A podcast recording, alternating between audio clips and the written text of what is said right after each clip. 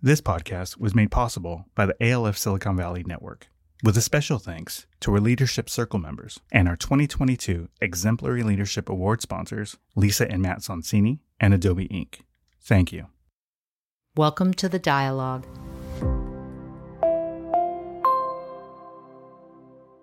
Well, welcome everybody, and um, looking forward to this great conversation with Judge Cordell.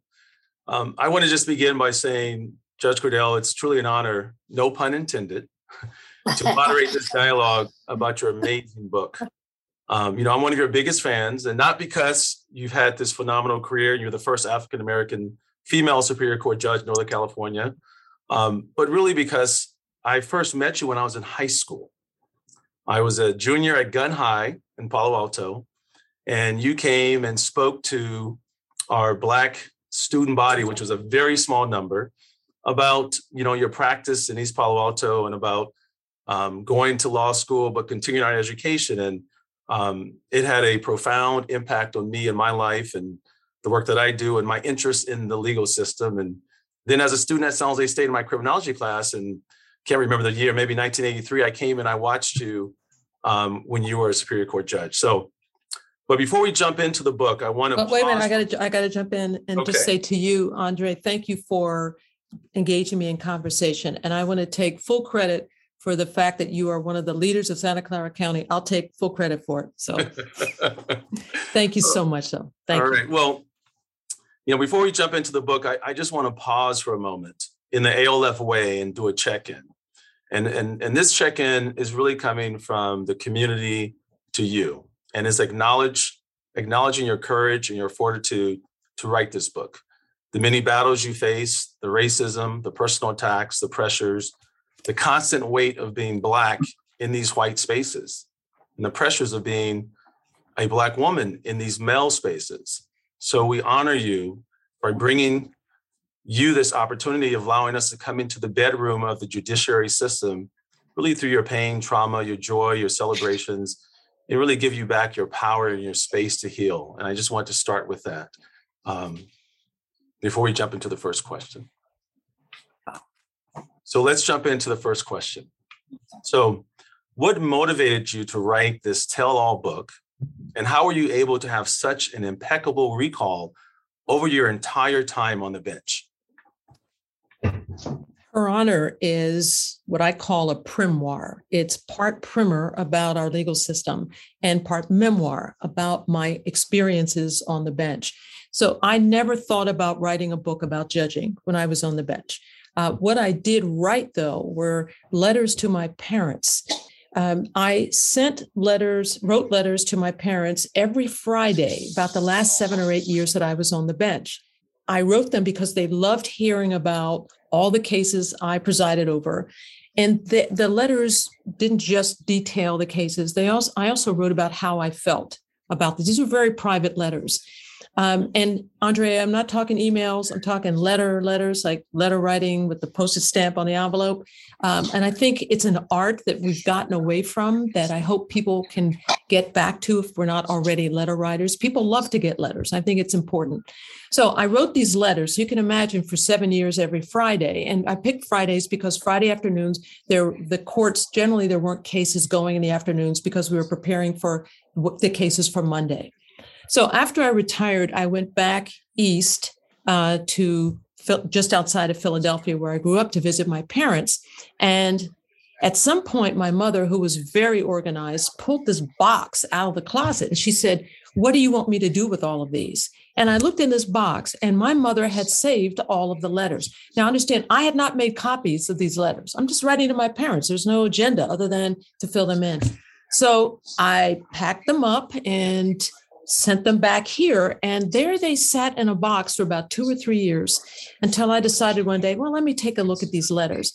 And I started reading them, and I was stunned by how many cases I had presided over and the, the wide variety of cases over which I presided. So I started to get then an idea well, maybe what should I do with these letters? And that's when the idea started about uh, writing a book. And then the final thing, the thing that pushed me to actually get started, was and, and something that happened in Santa Clara County, and it had to deal with the recall of Aaron Persky that I write about in the book. Mm-hmm. And I was uh, outspoken against the recall because I believe it was a threat, and it was a threat to judicial independence. But about the book, it was that I interacted with a very educated electorate here in Santa Clara County, and I was shocked by how little people knew about what trial judges do, about the legal system, and about judicial independence. When I would raise that term, I'd either get, well, what is that? Or I'd hear, well, that's just a cover for judges. They're just closing the wagons, and that's all that is. So I was really shocked by that and decided I need to write a book that informs people, I hope in an entertaining way, mm-hmm. about the legal system. And to assure there's credibility, I wrote about my own experiences. Hmm. Well, you know, as you said, in an entertaining way, it was both. It was both humor, uh, some sadness, uh, some frustration. So you covered um, a, a, variety of different feelings that that I took from reading the book. What have you learned from this process? Well, first of all, I, I didn't know that I could write. So I could write legal briefs, but I'd never just written from the heart about things other than letters to my parents. So I learned that with some discipline and determination and motivation, um, just about anybody can write. I really believe that. This process took me one year where I had to be very disciplined. I think you can't undertake if anyone is interested in writing a book, um, the, the, process is one where you have to be very disciplined. And so I wrote four to five hours every day for a year. My writing time was in the afternoons. Mornings, I have to get exercise, and then I'd sit from noon to five or one to six and, and just write. Um, so, what I learned from this process is that if you want to write about, for especially a memoir, you have to be brutally honest uh, and you, as you noted in the book, I mean, I write when, I mean, I, I wasn't perfect. I didn't do things always the right way. I didn't feel good about some of the things that I had to do on the bench. Um, but that's part of the whole experience of being a judge. So I and I've learned now, uh, since the book has been out, that people indeed are interested in this subject matter. And um, I've heard back from people who have been very moved by what I've written. I've heard back from judges, I've heard from lawyers, and from non legal people at all mm. who would say to me, I had no idea that, oh, you, you judges, you have feelings. Yeah. You have feelings. And um, so it, has been a, a, wonderful experience. Um, writing's not easy, but I'm, I'm just I'm pleased with how this all came out and with whom I work, which are these wonderful publishers um, at Celadon, which is an imprint of Macmillan. They have been fantastic in editing and in working with me in this process. Wow, that's great. Well, let's talk about your very first case. It was somewhat of an anomaly. Two black women as a plaintiff and as a defendant about hair and you you there was a comment that you made you wrote hair for black folks especially black women is as important as the air we breathe and i also noticed something very unique about your book as you actually credited your hairstylist so tell us about this issue of black hair and why did you decide to credit your hairstylist i don't know if i've ever seen that before you haven't. I will tell you that. Nobody has. Um, so, this first case, and I write about it in the first chapter called Bitten by the Judge Bug was before I became a judge. It's because of that case when I decided that I wanted to try to get a judgeship. Um, I got a random phone call from a man named Mark Thomas. I did not know him. And he's a judge on the municipal court at the time. So we're talking 1980 ish.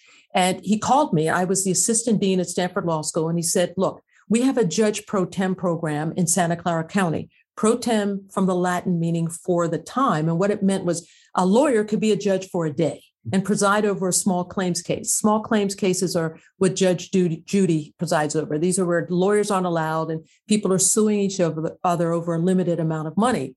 So he said, I want to diversify this list, people who are on the list to be pro tem judges. I want women, people of color. That's why I'm calling you. Can I put you on the list? So I thought, sure, fine, put me on the list and didn't think any more about it. So then a couple of, I don't know, months later, I get this phone call. It's from the court in Sunnyvale saying, Your name has come up on the list. Um, your date is this date. Do you want to still come and be a pro tem judge? And I go, Sure, what the hell? Fine. So on the appointed day, I, this was the afternoon, I drive down I get a robe, put it on, and I walk in the courtroom. And as you just described, Andre, I walk in, and the, the only people in the courtroom, because this is just one case, no spectators, are two Black women, one suing the other. And one was suing the other over her hair. And basically, one was the hairstylist, and the other was the person who got her hair done. And she didn't want to pay the hairstylist because she did not like the way the hairstylist had braided her hair. Uh, so I'm going to leave a teaser as to what happened at that hearing and what I decided. But I will say that as I was driving home, I decided I like this. I really like making decisions when people can't work things out themselves. Um, so, hair. So, I write about that in the first chapter of the book, and I write a little more about hair, about how my two sisters and I, uh, when we were growing up, my mother uh, did our hair, and we had you know really straightened our hair and tight braids, and had ribbons tied on them when it, if it was Sunday. Um, and I also write about Rabia, who was my is my hairstylist and who just saw me all through my time on the bench. There is an image that I hope you can show. I, I, I don't see the one go up of my parents. And then there's an image of all of the hairstyles that I wore during the time I was on the bench. I mean, 20 years that's a lot of different hairstyles. I remember so the I afro. Hope, so I hope we can get that up. The afro was not on, didn't come till much, much, much later. Um, so if you look on, uh, there's my parents. So that's my mother's name was Clara. My father's name was Lewis. Uh, Lewis and Clara Hazzard, and they're the ones who saved it. And this this is an image of my being after right before I was sworn in in 1982 becoming the first Black woman judge in all of Northern California. My two daughters were pictured there are now in their 40s, uh, and my parents are no longer with us. They died a short while ago. Uh, and there I am being sworn in by Thelton Henderson to begin my journey in 1982. So um, to get back to the hair, um, there, there we go. So I started at the very bottom in the middle. That's the it's a color photo and the hair is straightened and flipped right. up so I can fling my hair. see that? And then it gets a little shorter, the one on the left. And that's when I was first on the Superior Court, 1988. And then you can see how it changes. I had uh, dreads um, in there's one corner. Then I had a box with a fade, um, and then the the short fro. That's just a very short cut. So so hair I write in the first chapter was very important. It's an important part of my being. And, and no small measure when I would go out on the bench because there'd never been a Black woman judge before. And there was not the proliferation of judges you see on TV now. I mean, it's no big deal, but back then there weren't any. So I'd get a lot of frowns, smiles, double takes when I would come out, depending upon, of course, mm-hmm. you know, it didn't even matter what hairstyle I had. Uh, so, Andre, you mentioned the the back flap of the book. So if you buy the book, if you have the book, you'll see on the inside back flap, there are always credits for the book design, the design of the cover, and also the photograph, if there's a photograph on the cover. Um, and that's it. That's what it's standard in the book industry. I asked my editor, my publisher, if we could also have a credit for my hair, for the haircut that I had that shows on the front of the book. And I don't know if you can put the book cover up now, Kemi. Um, and uh, I was told initially that that's not done in the book industry. Uh, you you only give credits for the design and a photograph. That hair credits are given for in magazines. So I pushed back a little bit. We had a big, fuller conversation. I have such a wonderful editor who's finally said, "Yeah, why not?" So I believe Her Honor is the first book in all of the book world ever where there's been a credit for hair. And you will see Rabia Zahra's name um, giving me a credit for her having cut my hair for the for the photo. Um, story, you know, the the lesson learned is, you know, let's, you know, think outside the box. Think outside the box. And um, that's what uh, Black folks have had to do since the very beginning. Always had to think outside the box, find a way where there is no way. Yeah. And I and I also, you know, the the statement that you you that was in that same part where you're talking about this is if this case had been assigned to one to one of the judges on the court, it would have landed with a white male judge clueless about roots, braids, cornrows, and matted hair. So I think you also drew, you know, drew the correlation to being culturally proficient and making sure there's folks on the bench that look like the people that are coming forward. So I really appreciate that. Exactly, exactly. That is why it is so important that we have a diverse judiciary, that we have people from different backgrounds. Uh, the fight is still on. We have more diversity, but we still have a long way to go. Well, let, us jump to a couple of your, and, and I think I've I, I, I was a little bit surprised by how many different courts um, that you presided over family court, probate court, criminal court, juvenile dependency court, small claims court, traffic court. So, so let's discuss foster care, especially as 59% of all adoptions come from foster care. And you wrote that annually more than 400,000 children in our foster care system, approximately 114,000 who cannot be returned to families await adoption. Nearly 20,000 are never adopted every year. You describe a painful journey of Irene Young, and you stated the system's gravest failure was in terminating the parental rights of Irene Young's mother before finding a permanent home. This case resonated with me because obviously over the past 28 years running Unity Care, serving youth in foster care, I've seen thousands of Irenes that are lost in the system, failed adoptions, terminations, parental rights, no connection to their family. But really stuck out to me, Judge, was that there was really not a mention of Irene's African American father, the paternal side of the family, which is oftentimes a common thing within child welfare. So, what do you think the system should have done different in this case? Sure. Uh, there's a chapter in the book called Would You Be Mine? And it's about adoptions. I did preside over adoptions for two years on the court. And for the most part, it's a happy occasion. You're making families, you're creating families, and you're mostly giving children homes.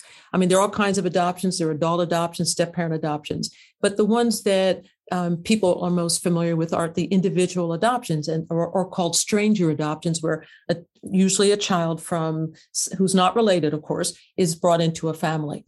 Uh, you mentioned the case of Irene. I don't give her last name. In fact, I changed her name uh, for privacy purposes. But this was a case that was so traumatizing, not just to her, but to me and everybody involved in the system because I had to set aside her adoption.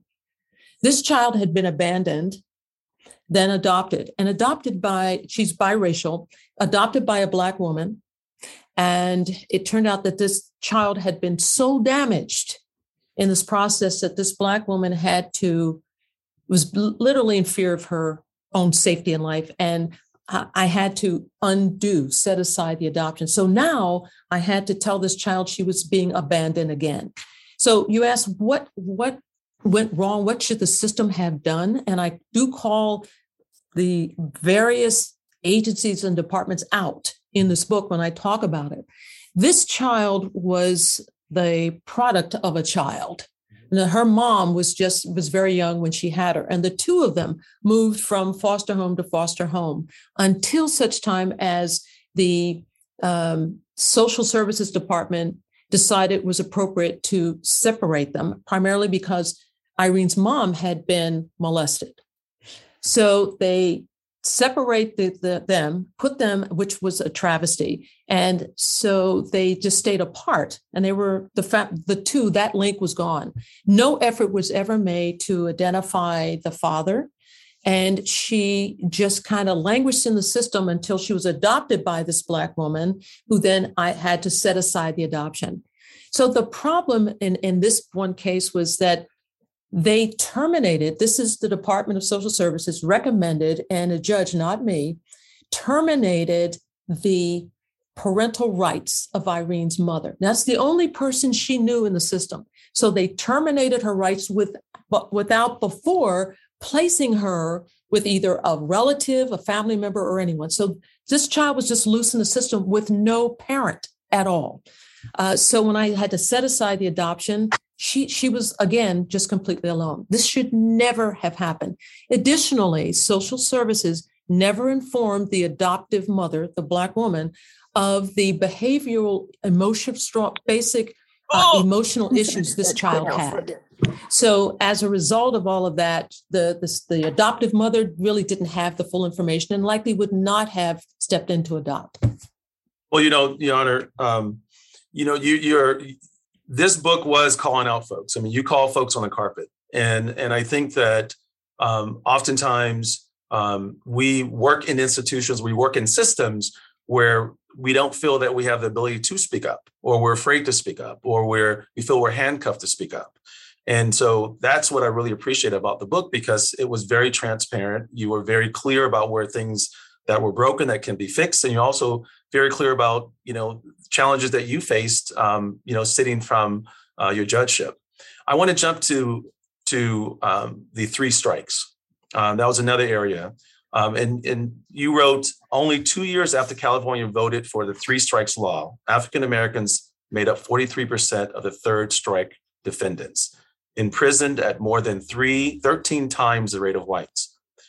What I'm sure was surprising to many in Santa Clara County um, is that Santa Clara County was the worst in the state with the highest disproportionality of Blacks making up only 2.7%, but 27% of the three striker populations. That's 10 times the general population.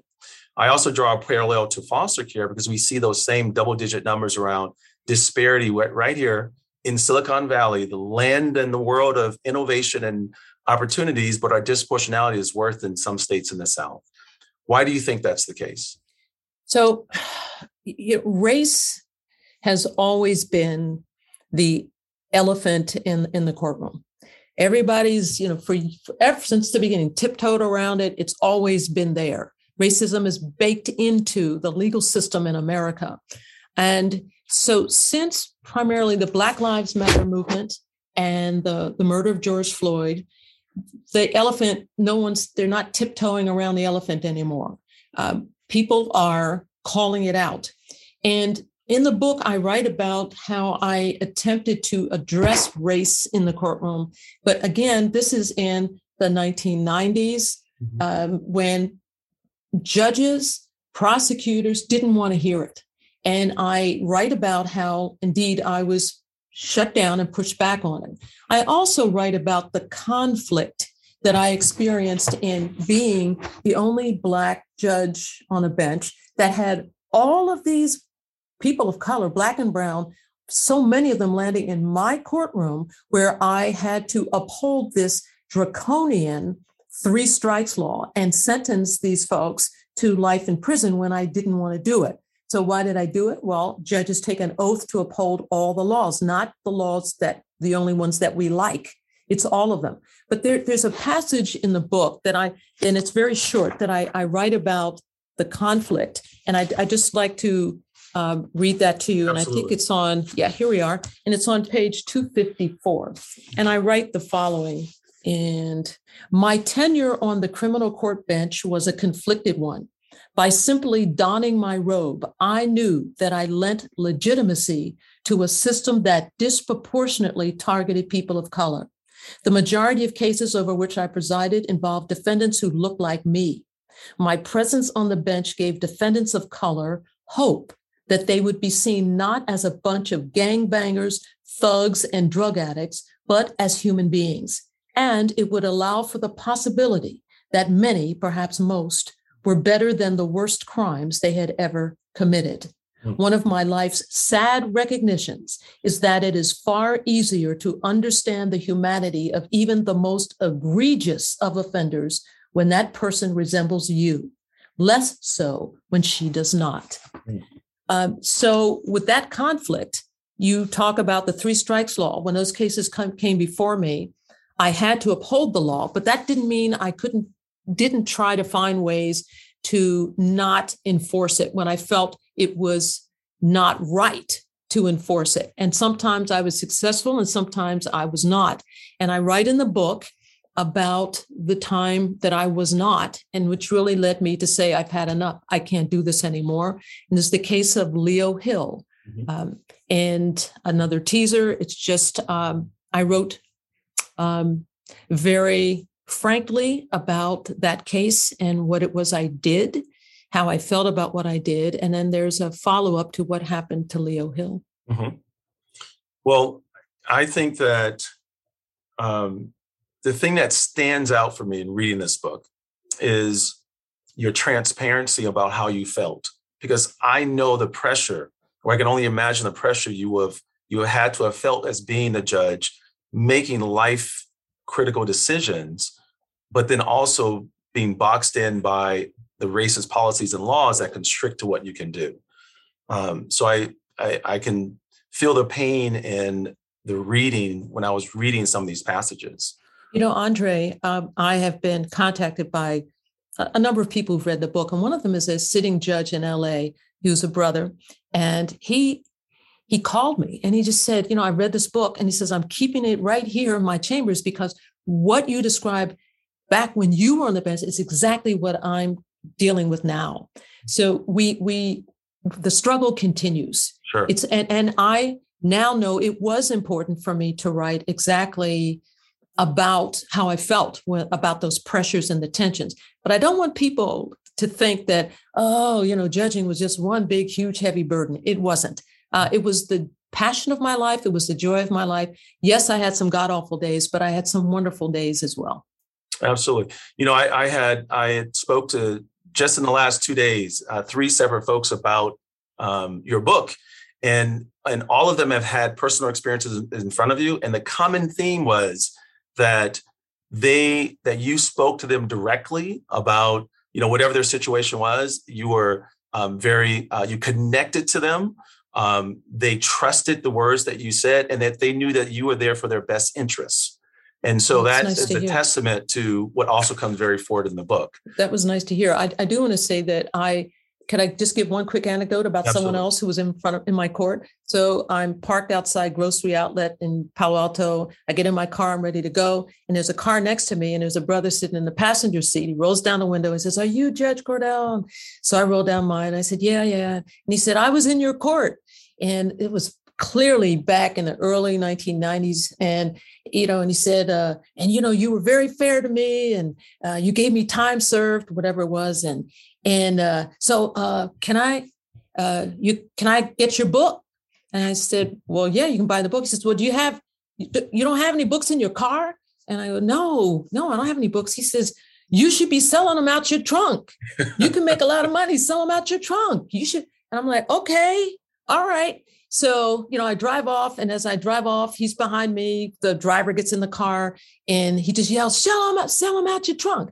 You know, and I'm laughing about it, right? It's it, but you know, think about it. That that's really black economics. I mean, if you go to Philly, New York, or you know, wherever people, black folks, we're selling stuff right on the street, out the trunk. So I, I get what he was saying, and no, I'm not selling them out of my trunk yet. Mm-hmm. That's how a lot, of, you know, Fubu, I mean, Daymond John, if you can That's go down right. the list and see folks. Um, so I, I, know that for the interest of time, I do have two more questions, but okay. I do want to pop back to the conversation you mentioned earlier about uh, Judge Persky. And, and, and you said yourself, you were the most vocal of the judges surrogates against the recall. Um, and you also talked about the California Canon 3 bill prohibition on public comment that muzzled Judge Persky from saying anything. Do you think that if he was able to respond, that that would have had if that would have changed the public's opinion or staged off any recall about what happened? Yes, Andre, I do think things would have been different. Um, and I was the only judge, sitting or non-sitting, who spoke out against the recall, even though some judges were against it. They did not speak out um, because they were afraid. Um, do I think it would have made a difference? Yes. So at the time, there's no self, right of self defense for judges. If you're a sitting judge and you get attacked, and even if you know, a big lie is being told about what you decided, what you did, you're not permitted to speak out. There is no right of self defense. And contrast that with someone who's accused of murder. They go to court, they have a right to speak out and have self defense, but judges don't. Um, so I think that if Aaron had had the opportunity to speak up and, and explain what he did and to explain the cases that the other side lied about and brought up about his quote unquote track record that that would have made a difference i ended up being his surrogate because of this no self-defense rule and people would say to me well if this judge you know didn't do all this stuff he would be speaking up and I would say, as you just noted, there's a canon, a rule that says judges can't, or they can be disciplined. And it was poo poo. It's like, now nah, we're not going for that. People speak up if they believe they've been wronged. Mm-hmm. After Aaron was recalled and removed from the bench, the rule was changed. So now judges have the right of self defense. So if they're attacked in the media or if individuals are putting stuff out on social media, then judges can speak up. Um, and I do want to add one other part about this is that when I was on the bench, there was not social media. Mm-hmm. So today, it's really hard being a state trial court judge with social media because people, if they don't like what you've done uh, in a case, they can just put it out on social media, misconstrue it, and it just goes crazy. It goes viral. Mm-hmm. And it's very hard then to, to combat that. So I tell state court judges, judges now on the bench, you better get uh, social media savvy. You better figure out how you can respond when you get attacked because uh, recall is a very real thing that can can just take off and happen. So, Judge Cordell, do you think that if the defendant in that case was African American, the outcome would have been the same? So I, you know, I don't really want to spend a lot of time talking about the actual case. Mm-hmm. This was the Stanford swimmer who was a freshman. Um, uh, and I write about a little bit in the book. Um, two things. I, I want to say, first of all, those people who knew anything about Aaron Persky, he was a judge for 13 years uh, and in very good standing, and he had a reputation for being uh, especially caring and compassionate for defendants of color.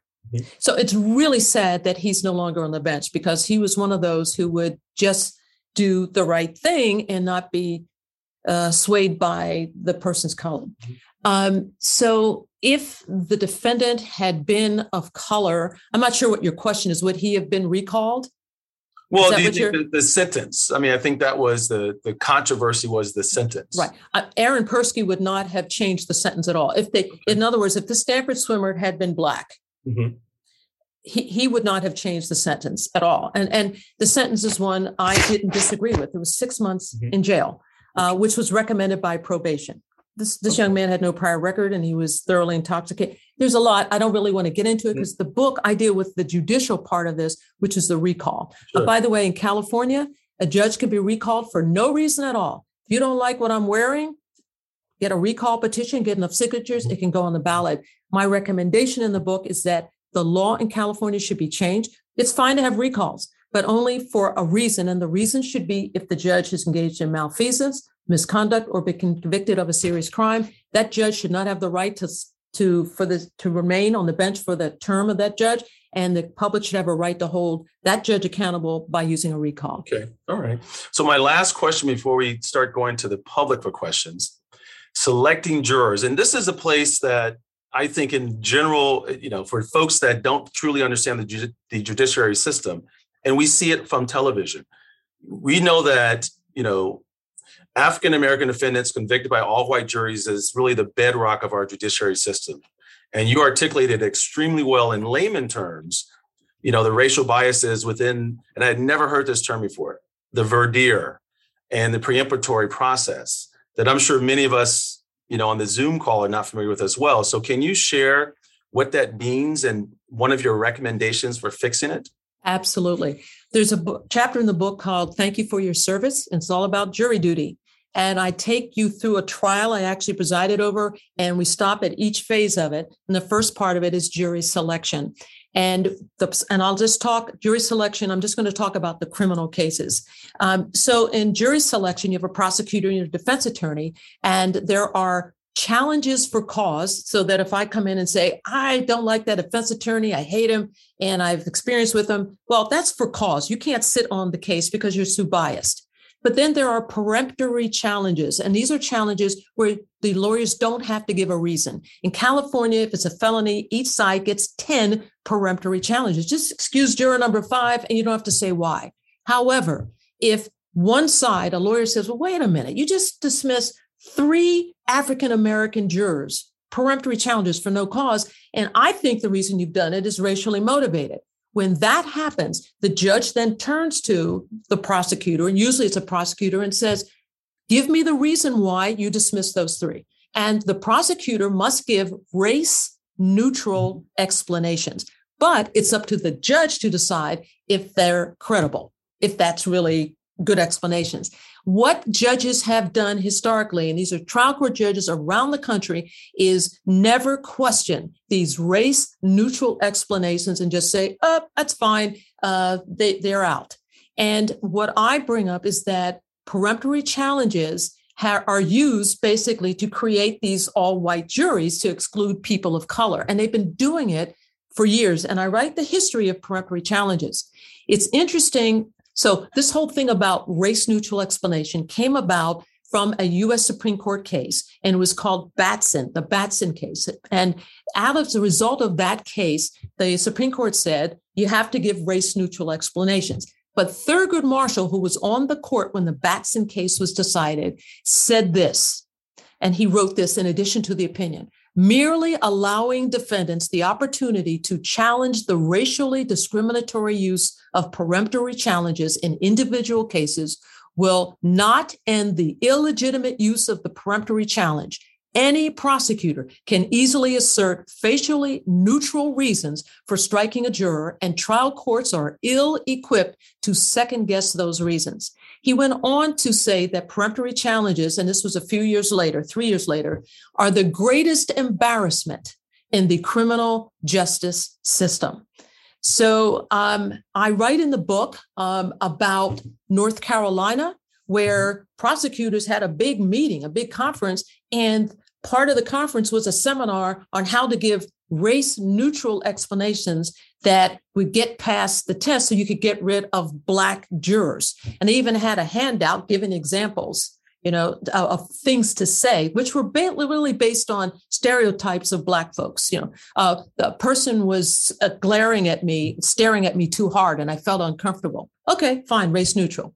Um, those those kinds of things. So I I have a recommendation for a fix, and the fix is in in California, because California, the governor signed in 2020 the the uh, Racial Justice Act, which basically the goal is to get racism out of our criminal legal system. And mind you, I don't call it a criminal justice system. We're not there yet. We don't have the justice. So, how do you get this? One way is dealing with peremptory challenges. This act, this law says that judges must question, look beneath the racially neutral answers or explanations that are given, and if required, hold separate hearings in order to determine whether or not these peremptory challenges are motivated by race. Mm. So we're we're in the lead. No other state has done this. And I'm not clear that we've even put it into implemented this act yet, but at least we have it on the books. Hmm. So, you know, we sit back and we just had this with the uh, Arbery trial. Um, you know, we sit back as our community and everybody is already expecting that based upon what the jury looks like, what the outcome is going to be. Because as you mentioned earlier, obviously when we have common experiences, then we can better relate to you know the folks that are in front of us. And so so so so that's that, that's what happens kind of behind the curtain um, these peremptory challenges before we finally see what the final jury selection looks like. Because oftentimes we never know why does it take so long? And they say oh they're doing the jury selection. So that explains why this is takes so long. And sounds like there's some limitations on how many an attorney can have but the system is not doing what it should be what it should do. Exactly. And jury duty jury service is so important to the integrity of our legal system. Um, and one of the things i point out is that uh, jurors you know don't get compensated and if they do it's very little. In california you get $15 a day and not counting the first day you don't get get that that's ridiculous that sends a message that jurors don't matter so I have recommendations, another teaser, I'll mm-hmm. leave it in the fix for what we can do about juror compensation around the country. Absolutely. And then I do have one last question for you. And this was, you know, we've seen on on TV court shows the kind of the comical relationship between the judges and their and their bailiffs. And tell us a little bit about Benita, your bailiff. And I wish I'd sent you all a photo of her as well. Um, so uh, most in every court, trial courts, you get to have a bailiff, which is a law enforcement person. And in Santa Clara County, it's a sheriff, uh, someone in the sheriff's department, a sheriff's deputy who sits with the judge in the court and, and basically protects the judge, keeps order, uh, packs a gun, um, and just it's just there to keep everything calm. Benita Jones, who lives in San Jose, a San Jose State graduate, uh, and from LA. She's from, I think she's from Compton uh, was my bailiff for the entire time that I was on the bench. So we're talking 20 years of this Black woman who is a couple of years younger than I, uh, working as a team. And we got to a point, and I write about this in the first chapter of the book where we could just we could just read each other without even having to say too much at all uh, by just kind of her look and there were times for example when i had a defendant in the courtroom and he was agitated and i knew i had to sentence him and he wasn't going to be happy um, and so I would kind of nod at Benita. So when it was about to, to issue a sentence, she would just very casually walk over, stand right beside him, let him know that she was right there. And I've seen her occasionally, she would bend down and sometimes whisper just 10 seconds, very calmly and quietly. And then I would pose a sentence and there would be no problem. And I know I've, I've asked her, I said, what do you say to them? She said, that's all right. That's okay. Mm-hmm. So she doesn't tell me what she says to them. Um, but she was she was uh, my protector, my friend, and we we still remain in touch. So I do write about her in the book, and she appears throughout the book. Sure. Actually, well, I I know that. Imagine the appearance of walk into a courtroom and you see two black women in charge of that courtroom. I mean, that has black, black lady courtroom. There you go. Um, well, I want to go to some of the questions sure. from the audience. Um, so the first question is I would be interested in hearing how this experience as judge, as a judge, played a role in Judge Cordell's work with the community and the police department as the police auditor. So I don't write anything in the book about police auditing because that was well before I was on the bench. Uh, but but I'm going to take the first part, which is about community and, and being on the bench. I was a judicial activist. Now, if you say that term, generally it's a pejorative, it's negative. People think of judicial activism of people, judges that go rogue. They don't pay attention to judicial precedent or the rules. That's not my definition of a judicial activist. That's a bad one. The good one is anytime you get a job as a judge, because there are just a handful of these, there are only 1,600 judges in the entire state of 40 million people in the state of California. This is a real precious opportunity. And my view is every judge should be an activist judge, meaning when as you're presiding over cases, but you are taking every opportunity you can to make this system better than what it is, to improve it. And um, I write in the book about my the times I tried to change the system, sometimes successfully, sometimes not. But what hit me in the face is that systems resist change. Mm-hmm.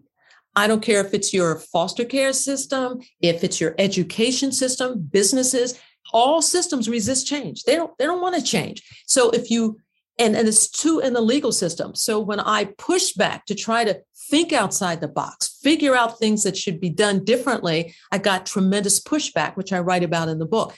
And I say to lawyers, to judges, to everybody, you know, it's it's important, I think, to to be to, to, to push back and when we see that systems are not performing as they should. Absolutely. Um, another question is about the good times on the bench. Um, give us one story that was considered a good time in the work that you did as a sure as a judge. Um, one one of the things judges do is is decide if you can change your name, and uh, I I love that being on that assignment because you, you give people what they want. They want to change their name. And there were times in that assignment where I I laughed. Uh, I mean, I didn't, I don't fall. I, I quietly do. I keep poker face and I go into chambers and laugh, but people in the courtroom were laughing. And I had a, a young man come in. He was a young white guy and name change. And all you have to do is tell me what name you want because they file a petition and then you have to uh, have it advertised in a little legal notices. Yeah, people, you have to let the world know that you're changing your name.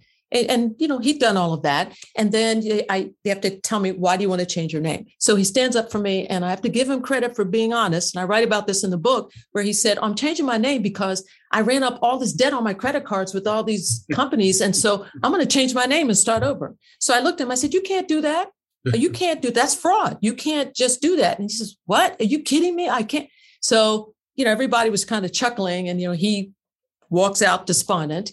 Mm-hmm. Uh, but then the real, a real feel good, and I end the chapter with this, and I'll just leave it as part of the teaser, is that there were trans people, men and women, who would come in to get their names changed. And I write about the case of a trans woman uh, who came in to have her name changed. And I would generally, this is in the 90s now, because today it's like, ain't no, no big deal.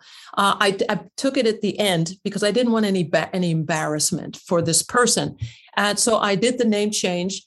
And this person then was very happy. She left the court, and the next day she wrote me, sent me a letter. I got a letter, and that letter is in the book. Mm-hmm. And let me just say about the letter the last sentence of that chapter is it doesn't get any better than this. So I mm-hmm. want people to, to read it. The backstory is when you want to put a letter in a book that's been written to you, you can't do it unless you have the permission of the writer. So I thought when the publisher said you have to get permission, I said, well, wait a minute, that's my letter. She wrote it to me. In the publishing world, you have to get permission. I had to find her, and it had been 40 years, and I found her. Wow. And again, God bless the internet. And so I found her, called her. She remembered me, and she hesitated a little bit, and then she said, "Okay, I will give you permission if you will just block block out, redact my last name." Mm-hmm. So her first name is Lisa, and uh, she said, and on one other condition, and that is that you give me a signed copy of your book. I have done that. I actually met her in person that's and great. gave her the book. So that's, that's the backstory on it. That's great. Um, well, let me go to another question. Uh, in, early in Judge Cordell's career on the bench, she was working with judges who lacked integrity. She called them out, drawing cartoons, and was subjected was subjected to a lot of negativity by her fellow judges. I admired her strength and willingness to advocate in an interesting way for judiciary integrity. How does she think about this now? So that, thank you for raising that. It's in the book. It's in a chapter called uh, "Bad Judges." So I write about some really bad judges, but I put myself in there because I was deemed to be bad. And what I had done was draw cartoons. And I think you have a couple of them that we can show, Akemi. Um, and the idea was this I wasn't trying to, to okay, yeah, I was a little bit, uh, kind of getting hitting back at judges who I knew were not doing the right things on the bench. And the other part was I like to draw. I like to do cartooning. I've always done it since I was a little kid. Can you put it back up there for me? And so, nope, one back. There you go. Um, so I I did a lot of doodling at the bench, and then I started drawing these cartoons. And then I thought, oh, wait a minute. I drew cartoons that display. You have to figure out what the legal term is. And I donated these to nonprofits, um, such as Legal Advocates for Children and Youth. They were put into calendars and they sold calendars. The first year, they uh, made $12,000 selling these calendars with so mm-hmm. each year i did them so the second year i did them uh, the cartoon on the low lower right side you see a judge and what's can anybody guess what the legal term is so the judge is holding a bottle of Johnnie Walker red okay so the legal term is take the fifth. Mm. get it?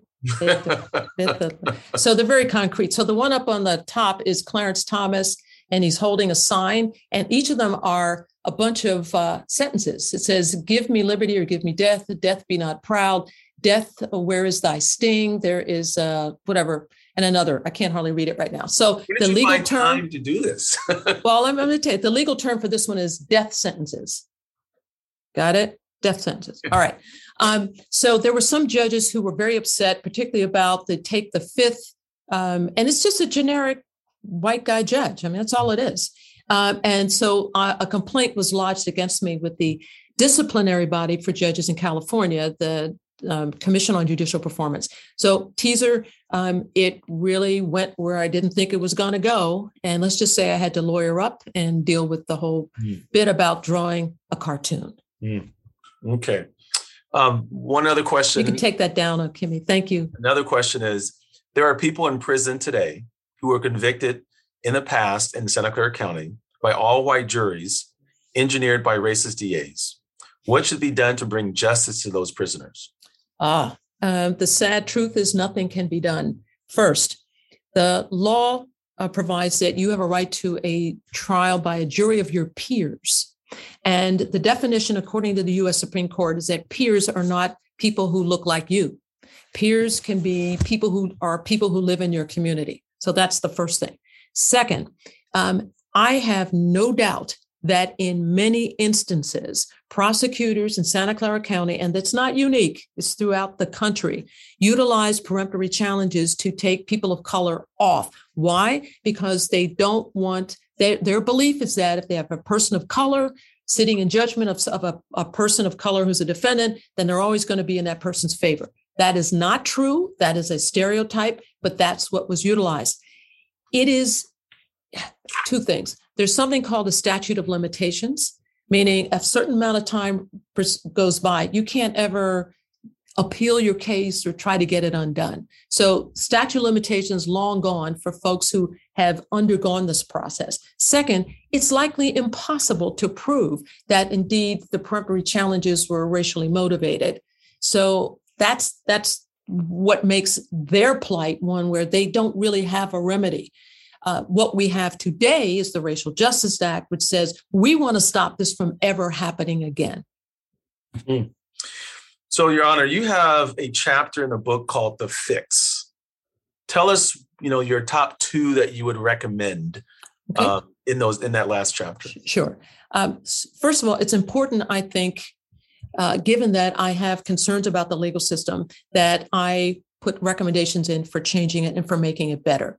Um, so that's what I did in the fix. And there are many, many more things that need to be fixed. I picked the 10 that are most significant uh, that I describe in the book. So one that comes to mind that I think is really important is is is that we need to change the Constitution of California where it provides for the recall of judges to provide that that has to be for specific reasons that I mentioned earlier. And the reason I say that that's of paramount importance is that there are three legs to our democracy the legislative, executive, and the judiciary. If any one of those legs gets pulled out, we don't have a democracy. And as all of you know, right now, our democracy is in a very fragile state. Uh, I am concerned about the attacks against judges and my concern is that judges are now being elected to the bench by special moneyed interests who are not looking out for uh, to apply laws equally and fairly. So I think it is important that we change the whole recall um, so that we don't ding judges who are exercising their discretion and doing it lawfully. Second is the judicial elections. I have a chapter in the book called Judges for Sale. I was elected. I was elected to the Superior Court. So I, I know of what I speak. I am against judicial elections, period. Uh, it's all about money. Judicial races now are can run up to the millions of dollars, and that money comes from donations from businesses, from the corporate world, and from other special moneyed interests and from lawyers. And in my view, you cannot have an independent judiciary if judges are bought. And that's really what's happening with judicial elections. I want them completely abolished. And I want us to go to a system where there are independent nominating commissions that vet people who want to stay on the bench, who want to continue on, and those who want to come on the bench. And they are thoroughly vetted in a public process where um, the public has a right to, uh, to look at the, watch the, the uh, body at work and then these vetted people are then given over to a governor, and that the governor must pick from the those that have been vetted. In California, we have something called a JNE Commission that does this work, but the governor is not obligated to pick anybody that the JNE Commission has vetted, and I think that should change. Hmm. Well, I will tell you, Your Honor, um, this has been an amazing conversation. Um, you know, the there are so many nuggets from this conversation as well as from the book. And I encourage everyone that um, is listening that has not yet read the book to go out and get it because it is a phenomenal read. Um, I say it's no holds bar. I mean, you go at it, and just as those cartoons uh, characters that you created back then, um, you are you're being very clear you know, as to where the challenges are and things that need to be fixed. And I think that's very brave and honorable of you. Um, so thank you, Your Honor. Thank you for thank you so much, and thank you for taking the time to read the book. Uh, I mean, I've done a lot of interviews, and I've had interviewers who've kind of glanced at it and read a little bit. You you have really done a job, and I'm so appreciative. Thank you. Well, thank you, thank you, Judge Cordell.